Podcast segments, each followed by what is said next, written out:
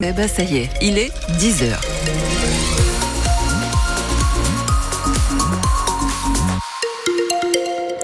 Les départements de la Vienne et des Deux-Sèvres sont toujours en vigilance jaune pour le phénomène cru, inondation. On en reparle juste après les infos. Manon Vautier-Cholet, deux morts dans un accident de la route à Lusignan. Oui, ça s'est passé hier en fin d'après-midi sur la départementale 150 à l'entrée de la ville.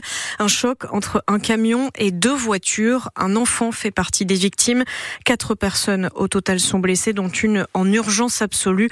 Pour le moment, on n'en sait pas plus sur les circonstances de ce très grave accident. Sur francebleu.fr, on vous parle ce matin d'un faux prêtre passé chez nous dans la Vienne au mois de janvier.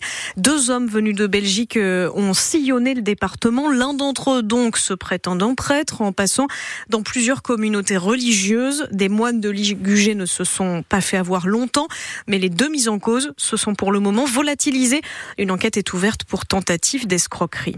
Dans les Deux-Sèvres, les salariés du magasin Casino de Choré toujours dans le flou. Hier, on a appris que le groupe évitait la liquidation judiciaire puisque le tribunal de commerce de Paris a validé le plan de sauvegarde, mais le magasin de Sévrien ne figure pas dedans. Il attend maintenant donc hein, de savoir si une autre enseigne est intéressée pour euh, un rachat et éviter une fermeture. Ce matin, le président d'Intermarché lui assure qu'il n'a pas prévu de réduire les effectifs dans les magasins qu'il reprend, même si les syndicats craignent de leur côté de nombreux licenciements. Sursis aussi annoncé pour cette EHPAD des Deux-Sèvres. Les jardins du château d'Effre, près de Niort, fait partie du groupe privé Medicharm. Il est en grande difficulté financière, va demander l'ouverture d'une procédure de liquidation judiciaire, mais le maintien de son activité. L'année dernière, les salariés de l'établissement de Sévrien ont fait grève pendant plus de deux mois pour alerter sur leurs conditions de travail. Une audience doit maintenant se dérouler fin mars, dans un mois à peu près, pour tenter de trouver un repreneur.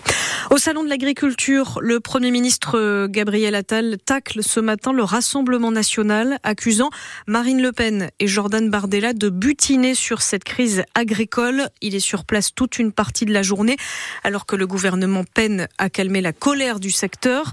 Et justement, au salon, la marque Poitou n'existe plus. Lancée en grande pompe en 2016, elle est définitivement à l'arrêt. Les Deux-Sèvres vont même lancer leur propre nouvelle marque. Ce sera vendredi au salon toujours. On vous explique tout sur notre application ici. Et puis, en football, début ce soir des quarts de finale de la Coupe de France avec un choc pour commencer entre deux clubs de Ligue 1. Lyon reçoit Strasbourg. Le coup d'envoi, c'est à 20h45.